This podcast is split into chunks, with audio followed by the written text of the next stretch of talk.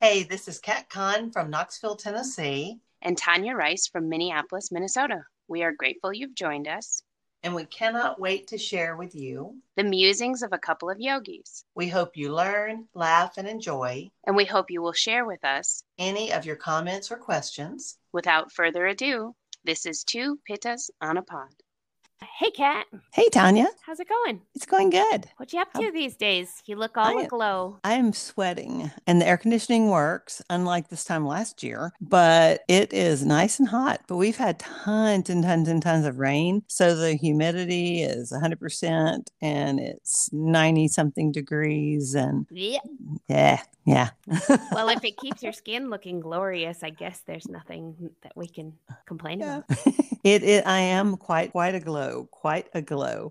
well, what are, what are we talking about today, Tanya? Uh, if you read my podcast intro, apparently we're talking about heart, heart health, but we'll just go with heart health. And yeah, uh, I think we were going to throw in like the whole yoga concept of heart opening just because it's such an important component to heart mm-hmm. health and with that i suppose just the energy of a healthy heart space and all of the all of the doodads that go along with that. Mm-hmm. so from a heart health standpoint what what you what you, where would you like to start? I feel like well you know i was looking at uh, i get on harvard.edu a lot and they had just a very short article on heart health. And the very first sentence in there said the heart beats about 2.5 billion times over the average lifetime, pushing millions of gallons of blood to every part of the body. And I was like, wow, 2.5 billion times. That's a lot, but I would have thought it was even more than that. What about you? Uh, that's kind of a big number to wrap your brain around. It, it is a big number. And then you're like, is it big enough?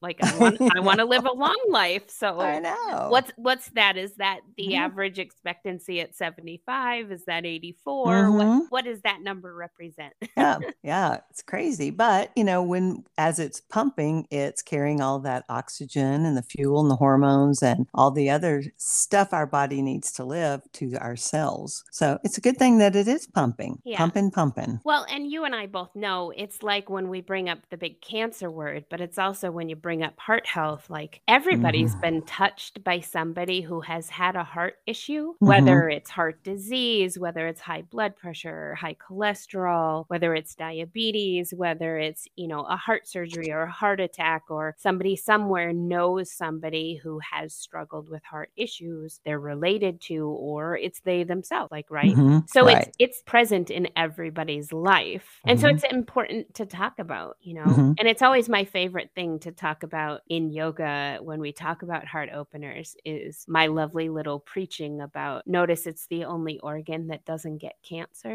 you know, I've never thought about that. And yeah, it's fantastic, really. Yeah. Because you thank can, goodness. Yeah. Well, and the theory in yoga, or at least the theory in the sutras, is that it's because of the energy of love mm-hmm. that, you know, withstands and keeps it healthy even when it is not healthy. And, you know, I would throw in there the energetics of anybody who's having heart health issues might need to consider how healthy the energy around their heart space and their heart chakra is. Mm-hmm. And maybe find that as much as it is physical, it could also be mental and spiritual, which can be very tricky for mm-hmm. some people to admit that their own heart health is their own energetic shortfall. Mm-hmm. Yeah, we don't like to take responsibility for things like that. It's much easier to blame it on eating too much fast food or not exercising or smoking or having bad genes, you know, your grandfather had a heart attack, or even just infections that affect our heart. It's easier to blame it on that than our own energy. Right. And yet, all yeah. of those things are part of it. There's no mm-hmm. doubt. But ultimately, what's the underlying energy within that space? So, right. We could go down the list, and I think we've kind of covered it. Like, there are definitely a lot of things that can have adverse effects on the heart, on the heart space, mm-hmm. energetically, physically, spiritually. Everyone in their lifetime has suffered heartbreak or heartache. No one is immune to it. And right. so it's a matter of what you do with it and or or how you mend it and or how you recover from it as to how it's going to affect you for the rest of your life. Mm-hmm. And so I think some of that, you know, you talk about checking in with your eating, checking in with, you know, some of those bad habits like smoking. And is it time for you to figure out how to give up some of those unhealthy lifestyle choices? Mhm. And and what are some of the things you can do to improve your heart health? Mhm. Well, one thing I was still in my little Harvard heart letter uh, from Harvard EDU, and there was a study that came out just this past May, May 14th of 22, in the issue of the Lancet, and that's L A N C E T. And for people with heart disease, a Mediterranean diet prevents future heart problems better than a low-fat diet, according to that study. And you know, because they for so many years they we promoted low fat, low fat, low fat, but you know now like anytime I've asked my doctor when I go in, just because I like to ask her crazy things all the time, I'm like, so what diet? All doctors really seem to recommend the Mediterranean diet. The study that was just in that recent issue was from people aged 20 to 75 that had had coronary artery disease. So I thought I liked that they had such a wide range of people. I was going to say Um, that's a huge range. That's 55 years. That's some Yeah. people's whole lifespan. So I thought that was really pretty uh, pretty cool. They had half the people were randomly assigned to follow a low fat diet, and the other followed the Mediterranean diet, and they all met with dietitians once a month. But both diets, even though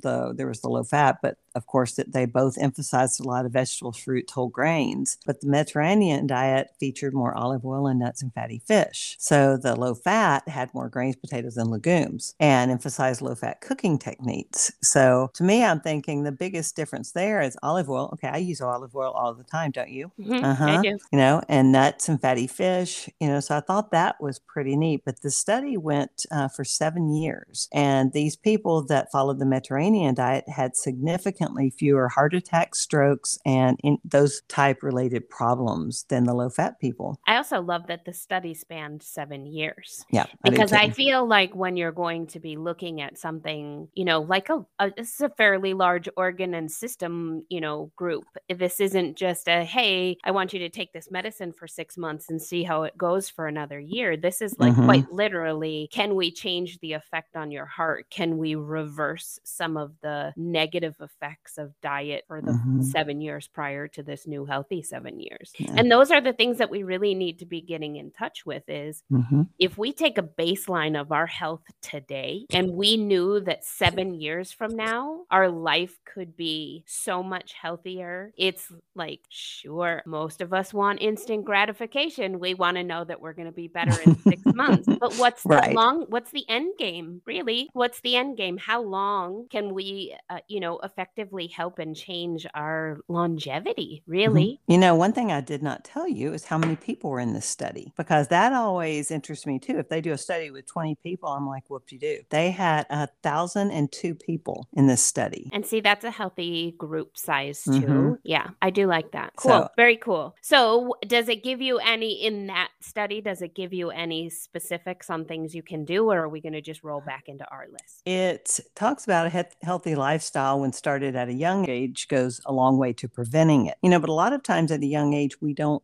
think about it because we're young and invincible. So we don't think about, well, you know, I probably ought to do this to have a healthier heart. But lifestyle changes and medications can nip a lot of these heart harming problems in the bud. High blood pressure or high cholesterol meds can help that because a lot of times, like my mother in law weighs 92 pounds. She eats cleaner than anyone I know in the world. And she is on cholesterol medicine because it's just genetic. I also think to myself, there still has to be a way to combat that. Like, Mhm. there has to be a way to help with that. Like Mhm. we, we can't just write the story. Well, I'm sorry, but your dad died of a heart attack.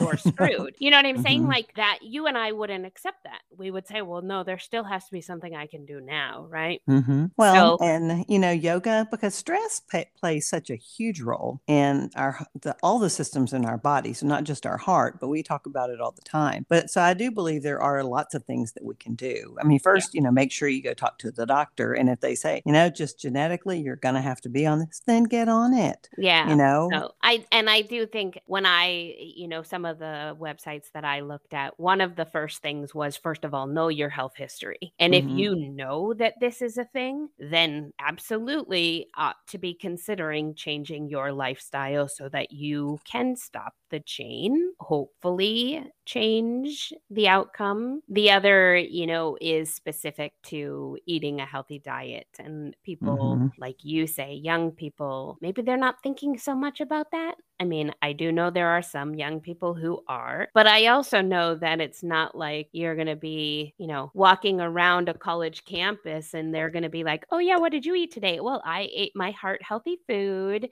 You know, like yeah. that's literally not what's coming up. It wasn't in my 20 year old language. My 20 year old language was where's Thirsty Thursday at this week, Uh-huh. you know, like, Mhm. so yeah. Mhm. But I do, I do think that it's interesting that not only was it specific to diet, but it was also specific to, you know, how much you're drinking. It's specific to lung health because people don't realize how closely related lung diseases are to heart related diseases. And so one of them is like not smoking, not vaping, you know, watching your use of inhalants, period. Mhm. Because you think about when a person has congestive heart failure, some of the things that happens go straight to your lungs. Pneumonia becomes a complication, fluid in the lungs, right? Like all of these things are so closely related, right? Mhm. And then, of course, you know, if you are prescribed medicines, to be working with your doctors to make sure that you are taking them if you're prescribed them. But then Mhm. also, like you and I say, working to get into a healthy place, maybe dropping a few pounds, doing some regular yoga or walking or exercise of any kind. And if you can start working towards coming off of those medicines, working to come off of those medicines. And if Mhm. you find that when you start to take them off, that your numbers go back up again, then obviously you need to get back on those medicines, right? Well, and you know, one thing you can do too, if you think about, well, okay, I should have started this healthy lifestyle when I was 18 and now I'm 42 or whatever. Guess what? You can still make a difference on your children. You know, if you make, I mean, you can still make a difference on yourself. Even if you start when you're 70 or 80 or pick a number, you can make a difference. But think about the generations that are following you that you can make a huge difference for. Yeah, 100% awareness is, you know, Mhm. is key and you know if you do have small kids you know changing your diet is going to obviously change their diet unless of course you know you're like well i'm going to get myself fruits and vegetables and then buy my kid mcdonald's like okay maybe that's not so not so healthy Mhm. but ultimately you know yeah there, it's never too late to start and i promise you most people who have had gone in and been like i had heart pain and they get that scare Mhm. they're the ones who are going to come out and say, Yep, it's never too late to change. I got to change today because I'm not Mhm. ready yet. My number's not up yet. And I Yeah. figure it out. Like, right?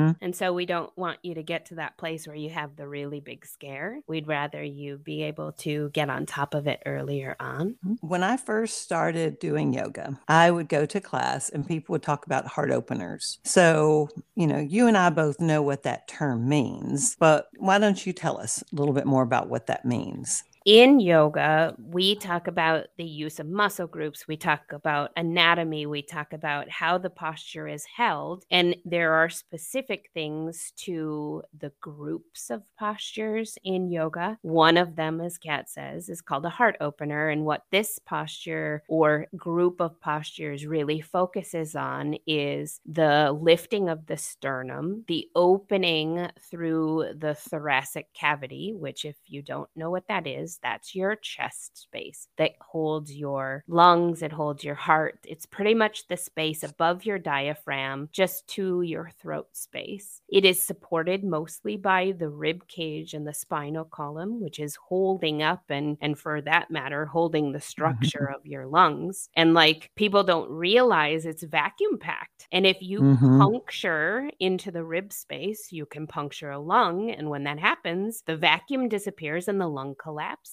And if you have ever dealt with a lung collapse, you know it's painful, it's excruciating. And all of a sudden, you very much appreciate where you find your breath. Mm-hmm. And so, heart openers are really all about lifting up through the heart space, finding a really nice tall spine, and then gently tipping back enough that what you're doing is like broadening the collarbones, really trying to find opening literally on the front side of the chest, Mhm. aka the opening of the heart space. And energetically, the things it does for your central nervous system is incredible. Like Mhm. working heart openers decreases your blood pressure it it increases your healthy blood flow it decreases your heart rate brings you into a state of calm mostly although Mhm. i have had times where i have had very tight chested people move into a heart opening class and literally fall apart so Mhm. there is also the importance of teachers need to be aware when they're moving people in and out of heart spaces that they're using words that are soothing, that are welcoming to opening that space so that it's not so scary or so vulnerable. Yeah.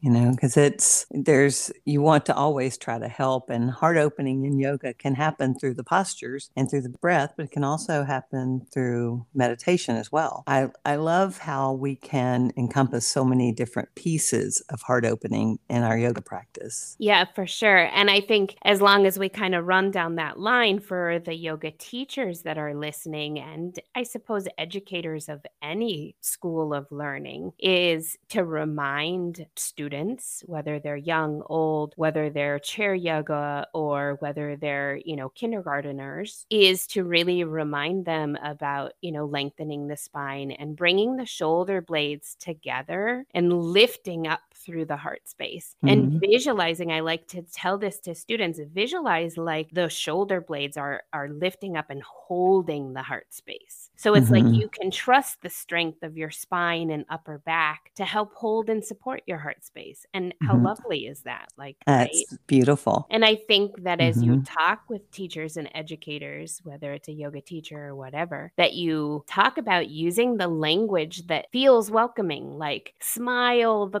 collarbones or, you know, open through the heart space, you know, and and not just be like breathe into the intercostals, although that's very important, like right, but it doesn't necessarily welcome the energy that we're really trying to work towards. Well, and we do talk about heart openers a lot in yoga, but it does affect our lives off the mat too. It kind of helps us understand how it all works together, the physical structure of our body, the energy that we have in our daily lives, the way that we see the world around us, the thoughts that we have, the emotions that we experience. It helps us to realize that they're not all separate, they're not all isolated, that they all do work together, and they're all aspects of us. They're all like, you know, those little layers of an onion. Yeah. You know, so they're all tied together. So it's really almost impossible to affect one without having some effect on another. Yeah, a hundred percent. And and when you say it affects all of our lifestyle, whether we're on the mat or not, look at your posture. I'm a Mhm. hundred percent sure Oops.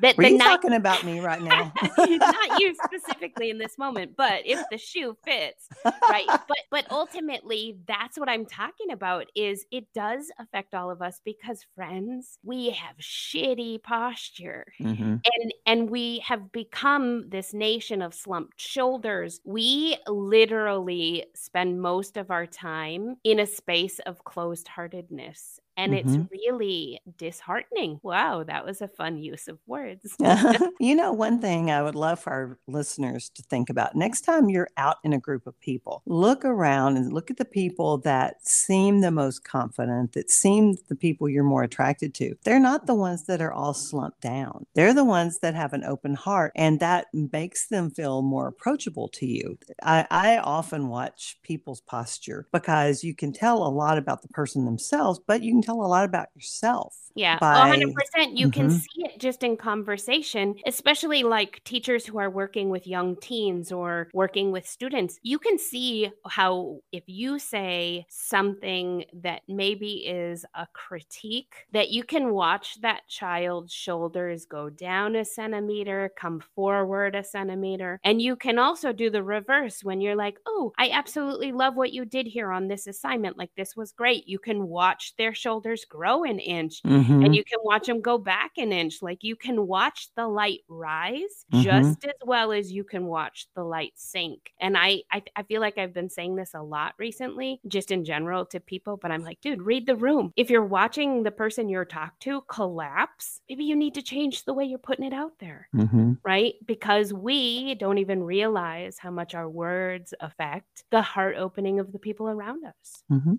We use heart openers so much in yoga also because many of us, and I would I wouldn't even say many, most of us have some kind of a shield of armor around our hearts to protect us from, you know, years of being belittled or being unsupported or being mo- emotionally challenged. And it might be something simple that wouldn't affect someone else, but it does affect you. So we built this armor around ourselves. That sounds silly because you're like, there's no armor around your heart. There is. And because of this, this can cause a lot more stiff muscles, cause inelasticity of the tissues in that area. And we tend to hunch this way. And we're going to also develop back problems. No one can see me what I'm doing. But when you hunch forward, when you round your body forward, you're going to end up developing back problems. You're going to have a lot more issues just because of this improper posture. And a lot of that comes from protecting our body. Protecting our heart space, our Exactly. space. Usually, if I'm, you know, seeing somebody for energy medicine and they come in saying that they have back problems, I'm like, are we Mhm. talking low back or are we talking upper back? Because just out the gate, knowing the answer of low back versus upper back, I can determine whether we're talking chakras one through three or whether we're talking four and five, right? It's it's very telling when people are suffering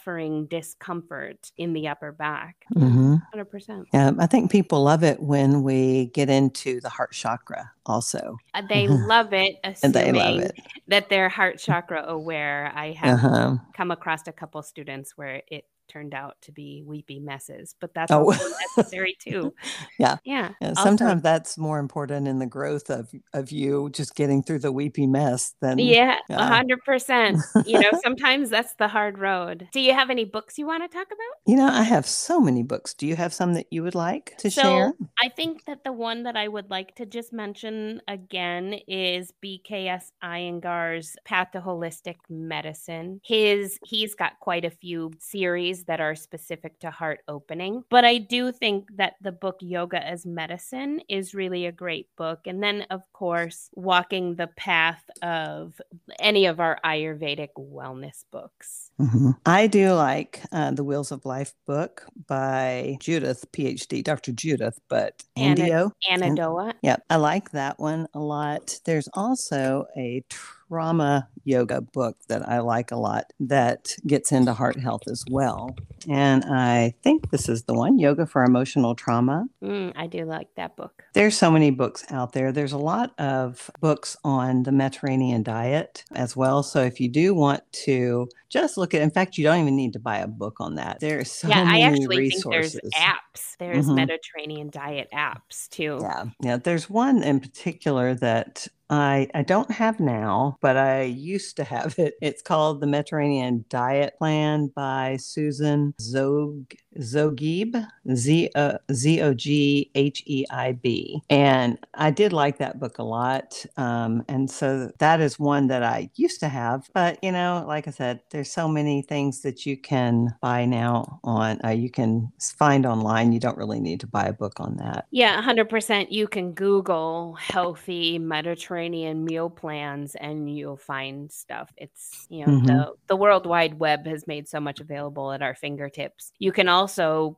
Google heart opening yoga sequence if you're, Mhm. you know, working from the space of your home. You can even find heart opening chair postures. Like if you're working in your office Mhm. and you're you know looking to you know just find a couple things that you could do while you're working that is good for your posture and as long as we're talking good posture while you're at the office check in with the chair you're using. Is it the appropriate chair for your height? Is it the appropriate chair for your legs and back? Why don't you give me three poses that you love for heart opening? ooh reverse warrior, hmm one of my faves. Love that. If I'm going to move to the earth, as much as people think of boat pose as a core pose, I Mhm. also like to think of boat pose as a heart opener. hmm uh, really plugging the shoulder blades down and in and really using the core to support the heart space hmm and then lastly fish pose everybody Oh. everybody needs a good fish pose to open their heart space hmm i encourage people if they're working through really big heart stuff um, in the energy room with me to change from a pillow under their head to a pillow underneath their upper back and let their head you know Mhm. drape back onto the bed and actually try to fall asleep in a heart opener posture it's hard for people to do but it's really healthy if they're really trying to work through heart space issues hmm Yep. Uh, those are good. I love Dancer's Pose for heart Mhm. opening. Love Dancer. I love Wild Thing for heart openers. And I also love Upward Facing Dog. oh yeah up dog's a big one hmm yeah So those are some of my, so you can take those six poses and create your own flow. oh, 100% you could Mhm. yeah love love comes first be Mhm. kind and it's not just be kind to others but it's be kind to yourself your Mm-hmm. body do what is going to help you keep your heart space healthy yeah. And when you start doing that, you'll notice not only positive changes in your life, but in the lives of everyone around you. totally true Perfect. I'm Kat Kahn, and i am tanya rice and this is Two Pittas. on a pod signing off Thank you for listening to Two Pittas on a Pod. We're grateful you joined us. Join us again for more musings of a couple of yogis. we hope you learned laughed and enjoyed this podcast and we hope you will share your comments or questions Email us at twopittasonapod at gmail.com. and like us on facebook and instagram at two pittas on a pod